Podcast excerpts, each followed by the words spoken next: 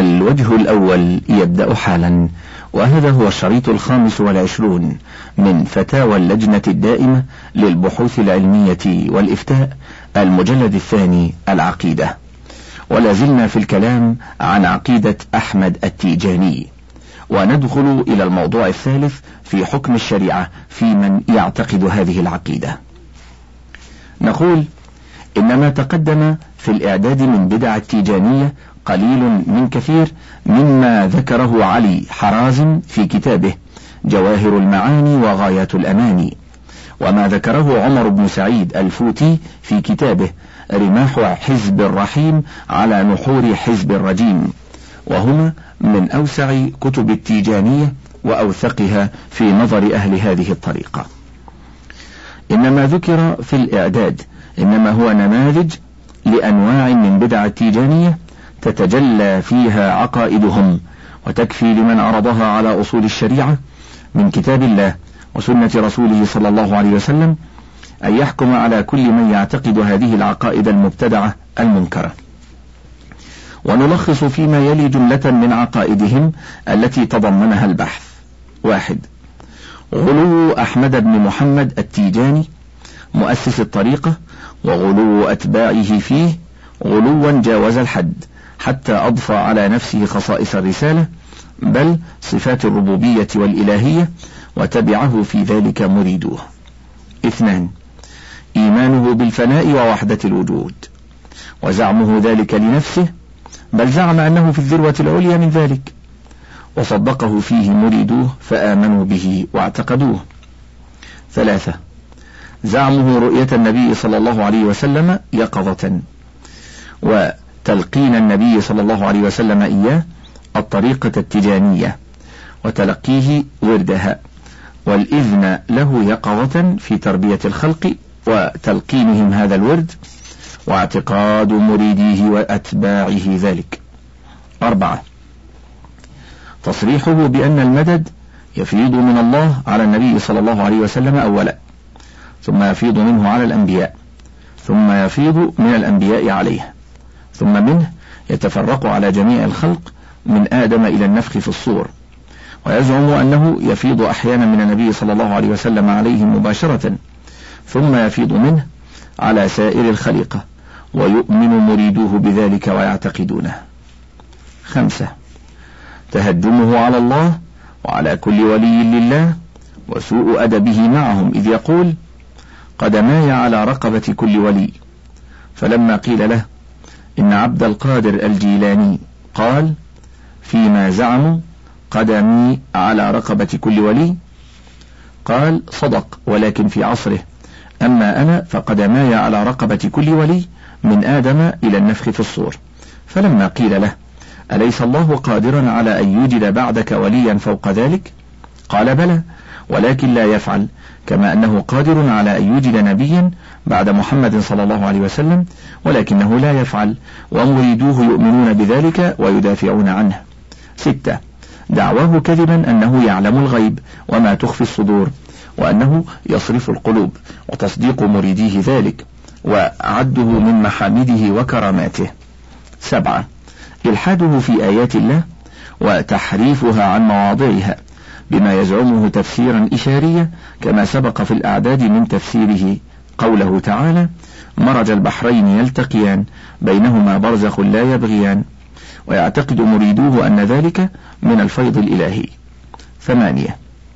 تفضيله الصلاة على النبي صلى الله عليه وسلم على تلاوة القرآن بالنسبة لمن يزعم أنهم أهل المرتبة الرابعة وهي المرتبة الدنيا في نظره. تسعة. زعمه هو وأتباعه أن زعمه هو وأتباعه أن مناديا ينادي يوم القيامة والناس في الموقف بأعلى صوته. يا أهل الموقف هذا إمامكم الذي كان منه مددكم في الدنيا إلى آخره. عشرة زعمه أن كل من كان تيجانيا يدخل الجنة دون حساب ولا عذاب مهما فعل من الذنوب. حادي عشر زعمه أن من كان على طريقته وتركها إلى غيرها من الطرق الصوفية تسوء حاله ويخشى عليه سوء العاقبة والموت على الكفر. ثاني عشر. زعمه أنه يجب على المريد أن يكون بين يدي شيخه كالميت بين يدي المغسل لا اختيار له بل يستسلم لشيخه فلا يقول لما ولا كيف ولا علامة ولا لأي شيء إلى آخره. ثالث عشر. زعمه أنه أوتي اسم الله الأعظم. علمه إياه النبي صلى الله عليه وسلم. ثم هول أمره وقدر ثوابه بالآلاف المؤلفة من الحسنات خرصا وتخمينا ورجما بالغيب واقتحاما لأمر لا يعلم إلا بالتوقيف. رابع عشر. زعمه أن الأنبياء والمرسلين والأولياء لا يمكثون في قبورهم بعد الموت إلا زمنا محدودا يتفاوت بتفاوت مراتبهم ودرجاتهم ثم يخرجون من قبورهم بأجسادهم كما كانوا من قبل. إلا أن الناس لا يرونهم كما أنهم لا يرون الملائكة مع أنهم أحياء. خامس عشر. زعمه أن النبي صلى الله عليه وسلم يحضر بجسده مجالس أذكارهم وأورادهم وكذا الخلفاء الراشدون إلى آخره. إلى غير ذلك مما لو عرض على أصول الإسلام اعتبر شركا وإلحادا في الدين وتطاولا على الله ورسوله وتشريعه وتضليلا للناس وتبجحا منهم بعلمه الغيب إلى آخره. هذا ما تيسر والله الموفق وصلى الله على نبينا محمد وآله وصحبه وسلم اللجنة الدائمة للبحوث العلمية والإفتاء. بعضوية الشيخ عبد الله بن عبد الرحمن بن غديان ونائب رئيس اللجنة رحمه الله الشيخ عبد الرزاق عفيفي والرئيس عبد العزيز ابن عبد الله ابن باز. وأما دعوى بعض الصوفية أنه يرى النبي صلى الله عليه وسلم يقظة فشيء لا أصل له بل هو باطل وإنما يرى صلى الله عليه وسلم يوم القيامة حين يخرج الناس من قبورهم. وقد صح عنه صلى الله عليه وسلم أنه قال أنا أول من تنشق عنه يوم القيامة وبالله التوفيق وصلى الله على نبينا محمد وآله وصحبه وسلم. سؤال لقد تضاربت أقوال الفقهاء في الصلاة خلف الأئمة المبتدعين وأصحاب الطرق خصوصا التابعين للطريقة التيجانية. وقد اطلعت على رسالة الشيخ عبد الرحمن بن يوسف الإفريقي رحمه الله مدير دار الحديث بالمدينة المنورة سابقا. الأنوار الرحمانية في هداية الفرقة التيجانية. حيث اتضح أن عقائد أصحاب هذه الطريقة هداهم الله إلى سواء الصراط غير صحيحة وهم أقرب إلى الشرك والضلالة والعياذ بالله منهم إلى الإيمان والتصديق بكتاب الله واتباع سنة رسول الله صلى الله عليه وسلم المصطفى المختار. فهل تصح الصلاة خلف إمام مبتدع تابع للطريقة التيجانية؟ وإذا كان الجواب لا فهل للمسلم إقامة الصلاة في أهله وفي بيته؟ إذا لم يجد في أي مسجد في المدينة التي يسكنها إماما غير مبتدع وهل تجوز إقامة الصلاة في جماعة خاصة في المسجد بعد انتهاء المبتدع صاحب الطريقة التيجانية من صلاته؟ وهذا سيؤدي إلى بلبلة في الأفكار وتفرقة بين صفوف المسلمين. جواب الحمد لله وحده والصلاة والسلام على رسوله وآله وصحبه وبعد. الفرقة التيجانية من أشد الفرق كفرا وضلالا وابتداعا في الدين لما لم يأذن به الله سبحانه. فلا تصح الصلاة خلف من هو على طريقتهم. وبإمكان المسلم أن يلتمس له إماما غير متبع لطريقة التيجانية وغيرها من طرق مبتدعة. ممن لا تتسم عباداتهم وأعمالهم بالمتابعة لمحمد بن عبد الله صلوات الله وسلامه عليه. وإذا لم يجد إماما غير مبتدع فيقيم له جماعة في أي مسجد من مساجد المسلمين إذا أمن الفتنة والإضرار به من المبتدعة. فإن كان في بلد تسلط فيه مبتدع فيقيم الجماعة في أهله أو بأي مكان يأمن فيه على نفسه. ومتى أمكنتك الهجرة إلى بلد تقام فيه السنة وتحارب البدع وجب عليك ذلك. وبالله التوفيق وصلى الله على نبينا محمد وآله وصحبه وسلم. سؤال جماعة صالحة في قرية آهلة بالسكان. بها مسجد جامع كبير يصلي فيه الجماعة وهو الوحيد في القرية كافة. يصلى الصلوات الخمس والمسجد يسع المصلين ويبقى فارغا محتاجا إلى زيادة مع العلم أن أهل القرية ليسوا مداومين على صلاة الجماعة إلا أفرادا صالحين قلائل. الجماعة الصغيرة انشقت عن القرية مستنكرة بدعا وخلافات وتقصير أهل القرية في القيام بشعائر دينهم وأدائها بطرق غير تامة وغير صحيحة علما بأن أهل القرية من الطريقة التيجانية.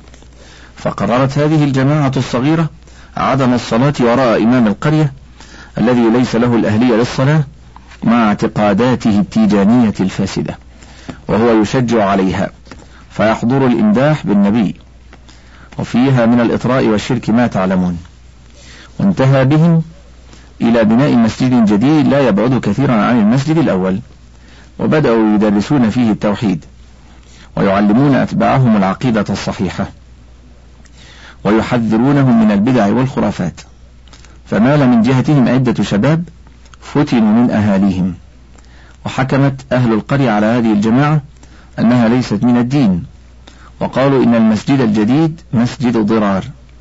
مع العلم أن هذه الجماعة معها شيخ علم دارس بالزيتونة متفقه في الفقه المالكي. فما حكم هذا المسجد الذي بني جديدا؟ وهل ينطبق عليه قولتهم إنه مسجد ضرار وما حكم الإنكار على أهل الطريقة التيجانية؟ وفي أي درجة هم من الإيمان؟ وهل يجوز لطالب علم يريد الإصلاح في هذه القرية؟ أن يحاول إصلاح هؤلاء المنحرفين من التيجانيين في مسجدهم؟ والبعد عن الجماعة الأخرى التي تتبع الحق؟ وذلك بسبب إثارتهم لفتنة المسجد الجديد؟ أم يبقى مع جماعة الحق القليلة؟ وينصرم عن الآخرين. جواب الحمد لله وحده والصلاة والسلام على رسوله وآله وصحبه وبعد.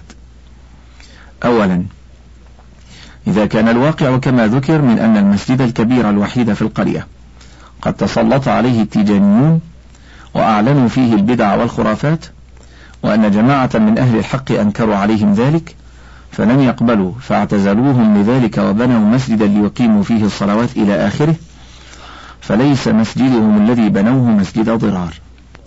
ثانيا إنكار ما عليه أهل طريقة التيجانية من البدع والخرافات. واجب على أهل العلم من أهل السنة والجماعة. وأما درجة أهل الطريقة التيجانية والحكم فيهم بسبب ما أحدثوه من البدع والخرافات فقد أعد كتابة من اللجنة الدائمة في بدعهم ثالثا من كان لديه علم وأمل في قبولهم النصيحة خالطهم ونصحهم رجاء يتقبلوا منه ويكفوا عن بدعهم أو يقللوا منها وإلا وجب عليه اجتنابهم.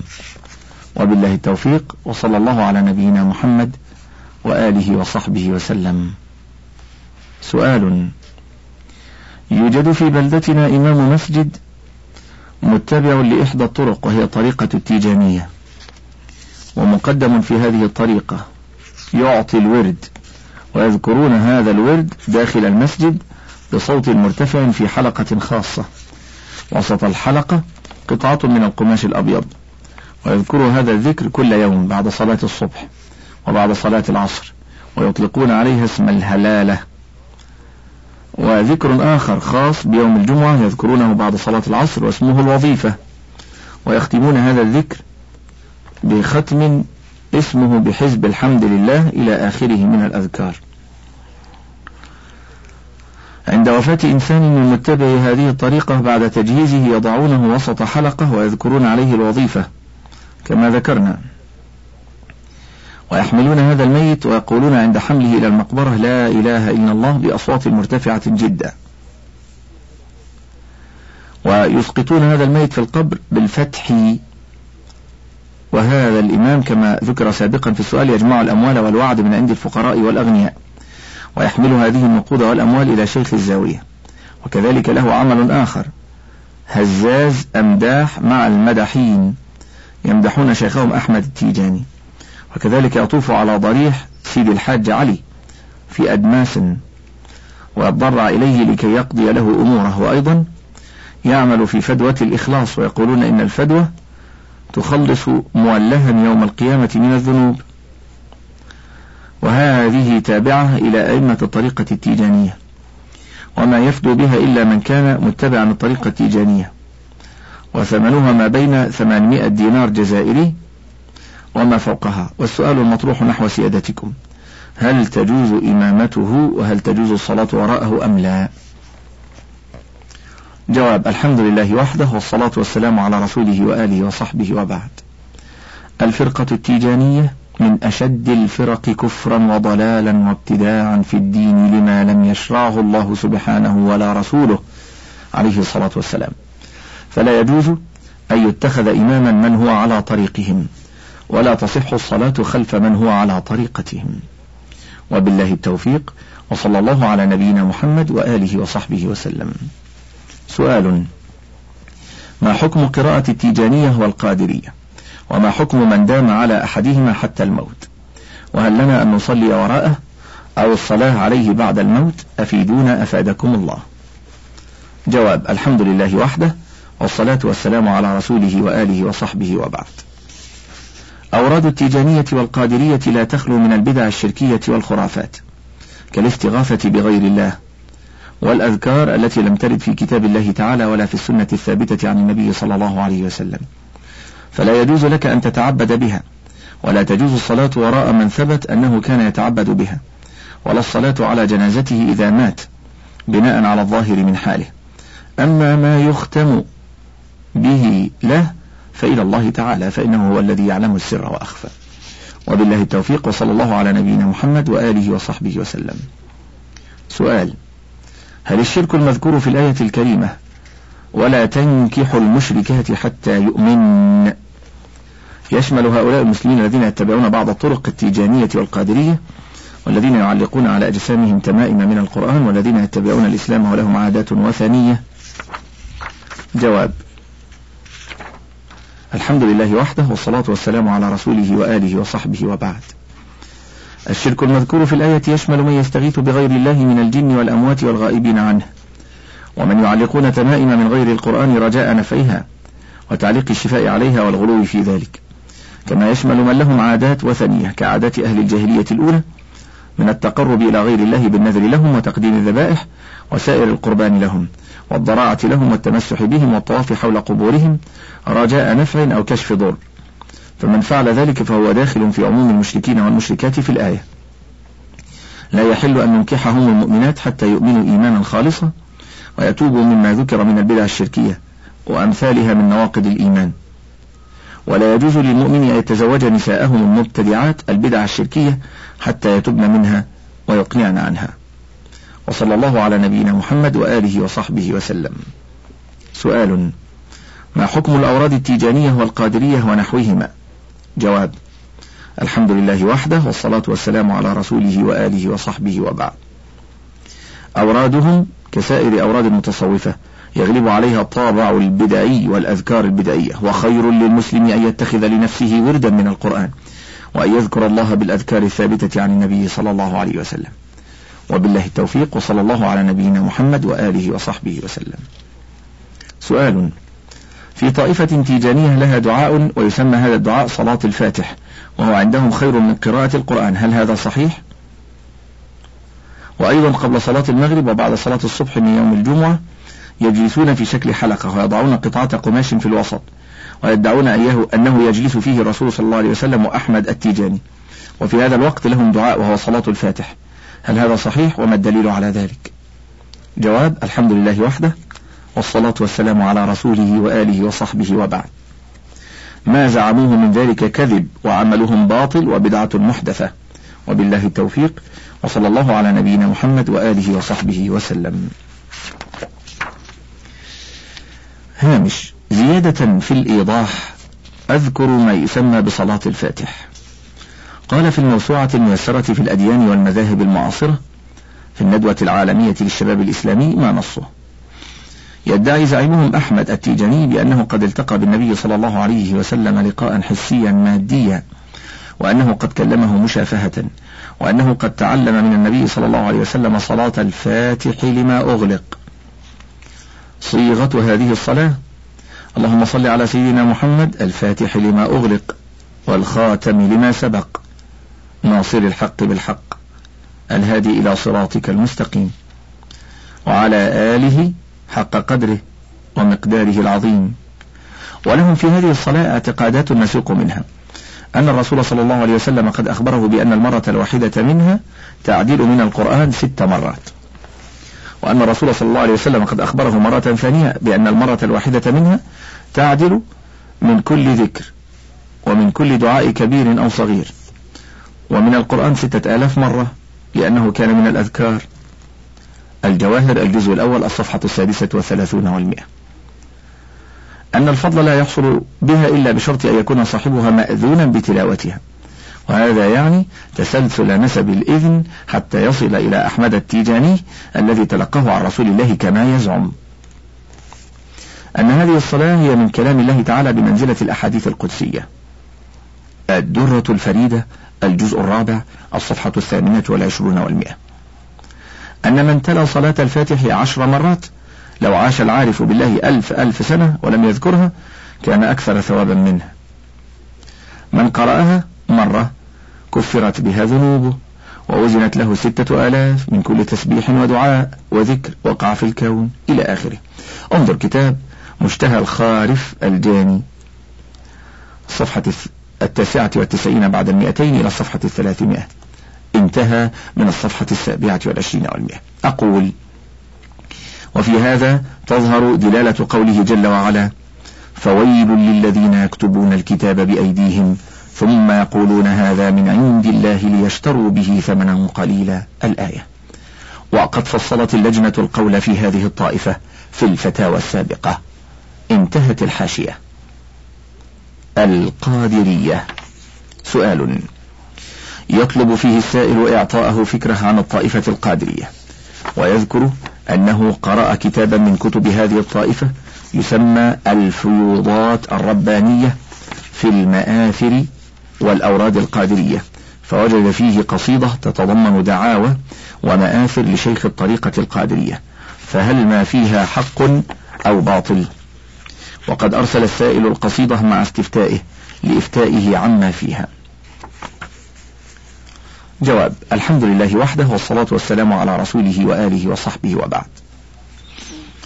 إن القصيدة التي أرسلها المستفتي ليعرف ما فيها هل هو حق أو باطل تدل على أن قائلها جاهل يدعي نفسه دعاوى. كلها كفر وضلال. فيدعي أن كل علوم العلماء مستقاة من علمه.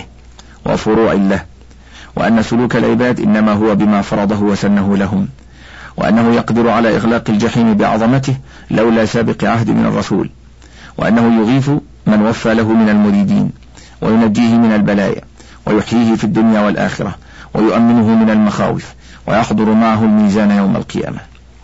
فهذه, فهذه الدعاوى الكاذبة لا تصدر إلا من جاهل لا يعرف قدر نفسه فإن كمال العلم لله وحده وإن شؤون الآخرة ومقاليد الأمور إلى الله وحده.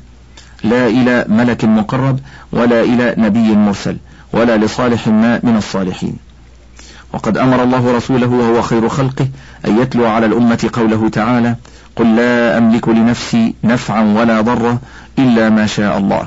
ولو كنت أعلم الغيب لاستكثرت من الخير وما مسني السوء. إن أنا إلا نذير وبشير لقوم يؤمنون. وقوله تعالى قل إني لا أملك لكم ضرا ولا رشدا قل إني لن يديرني من الله أحد ولن أجد من دونه ملتحدا وقد أمر النبي صلى الله عليه وسلم ألصق الناس به وأقربهم إليه رحمة وأولاهم بمعروفه أن ينقذوا أنفسهم من عذاب الله بالإيمان به سبحانه والعمل بشريعته وأخبرهم أنه لا يغني عنهم من الله شيئا وأخبر أن آدم ونوحا وإبراهيم وموسى وعيسى يقول كل منهم يوم القيامة نفسي نفسي فكيف يملك شيخ الطريقة القادرية؟ أو غيره من المخلوقين أن ينجي مريديه وأن يحمي من وفى له بعهده ويغيثه ويحضر معه عند وزن أعماله يوم القيامة. وكيف يملك أن يغلق أبواب الجحيم بعظمته؟ إن هذا لهو البهتان المبين والكفر الصراح بشريعة رب العالمين. لقد زاد صاحب هذه القصيدة في غلوه وتجاوزه حد الحس والعقل والشرع. فادعى أنه كان بنور محمد قبل أن يكون الخلق وأنه كان في قاب قوسين اجتماع الأحبة أي مع جبريل ومحمد عليهما الصلاة والسلام وأنه كان مع نوح عليه السلام في السفينة وشاهد الطوفان على كف قدرته وأنه كان مع إبراهيم عليه السلام حين ألقي في النار وأن هذه النار بردت بدعوته. وأنه كان مع إسماعيل وأنه ما نزل الكبش إلا بفتواه أو فتوته وأنه كان مع يعقوب عليه السلام حينما أصيب بصره وأن عينيه ما برئتا إلا بتفلته. وأنه هو الذي أقعد إدريس عليه السلام في جنة الفردوس وأنه كان مع موسى عليه السلام حين مناجاته لربه وأن عصا موسى مستمدة من عصاه وأنه كان مع عيسى في المهد وأنه هو الذي أعطى داود حسن الصوت في القراءة بل ادعى أفحش من ذلك ادعى أنه هو الله في الأبيات الثلاثة من قصيدته وأصرحها قوله أنا الواحد الفرد الكبير بذاته أنا الواصف الموصوف شيخ الطريقة. تعالى الله عن ذلك علوا كبيرا. فأي كفر بعد هذا الكفر والعياذ بالله؟ فيا أيها الأخ المستفتي يكفيك من شر سماعه ويغنيك عن معرفة تفاصيل تاريخ وسيرة القادرية ما في قصيدة شيخ هذه الطائفة من البهتان والكفر والطغيان. اجتهد في معرفة الحق من كتاب الله تعالى وسنة رسوله صلى الله عليه وسلم وبيان السلف الصالح من الصحابة وتابعيهم للكتاب والسنة النبوية الصحيحة. مع اعتقادنا أن الشيخ عبد القادر الجيلاني الذي تنسب إليه هذه الطريقة بريء من هذه القصيدة براءة الذئب من دم ابن يعقوب وأتباعه يكذبون عليه كثيرا وينسبون إليه ما هو بريء منه. وبالله التوفيق وصلى الله على نبينا محمد وآله وصحبه وسلم. سؤال ما حكم جمع إنسان جيرانه لقراءة مناقب الشيخ عبد القادر؟ لأنه يؤدي إلى محبة الأولياء. ثم يمد له سماطا يقصد إكرام الضيوف عملا بحديث من كان يؤمن بالله واليوم الآخر فليكرم ضيفه. فما حكم ذلك؟ هل هو حرام أو مكروه أو سنة؟ جواب الحمد لله وحده والصلاة والسلام على رسوله وآله وصحبه وبعد. محبة أولياء الله وإكرام الضيف من محاسن الشريعة ومما حث عليه الكتاب والسنة. لكن اتخاذ قراءة مناقب الشيخ عبد القادر أو نحوه وسيلة لمحبة الأولياء واتخاذ مد الصماط عادة عند ذلك من البدع التي تفضي إلى الغلو في عبد القادر وأمثاله وقد تنتهي إلى دعائه والاستغاثة به والتوسل بجاهه عند الدعاء وذلك ممنوع شرعا لأنه إما شرك كالاستغاثة به وإما ذريعة كالتوسل به أو بجاهه إلى الله ولأنه يقع كثيرا في تراجم من يسمون أولياء من الكذب والأباطيل وما قد يفضي إلى الغلو فيهم. وخير من ذلك أن يجمع معرفه على قراءة القرآن ودراسته وقراءة الأحاديث الصحيحة لمعرفة الأحكام والاتعاظ بذلك. وبالله التوفيق وصلى الله على نبينا محمد وآله وصحبه وسلم. النقشبندية سؤال إنني طالب علم وإيمان يرضاه الله ورسوله صلى الله عليه وسلم. فما هي توجيهاتكم الرشيدة لي لقراءة الكتب الإسلامية التي تبني المسلم بناء سليما خاصة في هذا الزمن الذي كثرت فيه الشبهات والأباطيل باسم الدين. ثانيا ما حكم الإسلام من خلال معرفتكم في الطرق الصوفية عامة والطريقة النقشبندية خاصة؟ جواب الحمد لله وحده والصلاة والسلام على رسوله وآله وصحبه وبعد.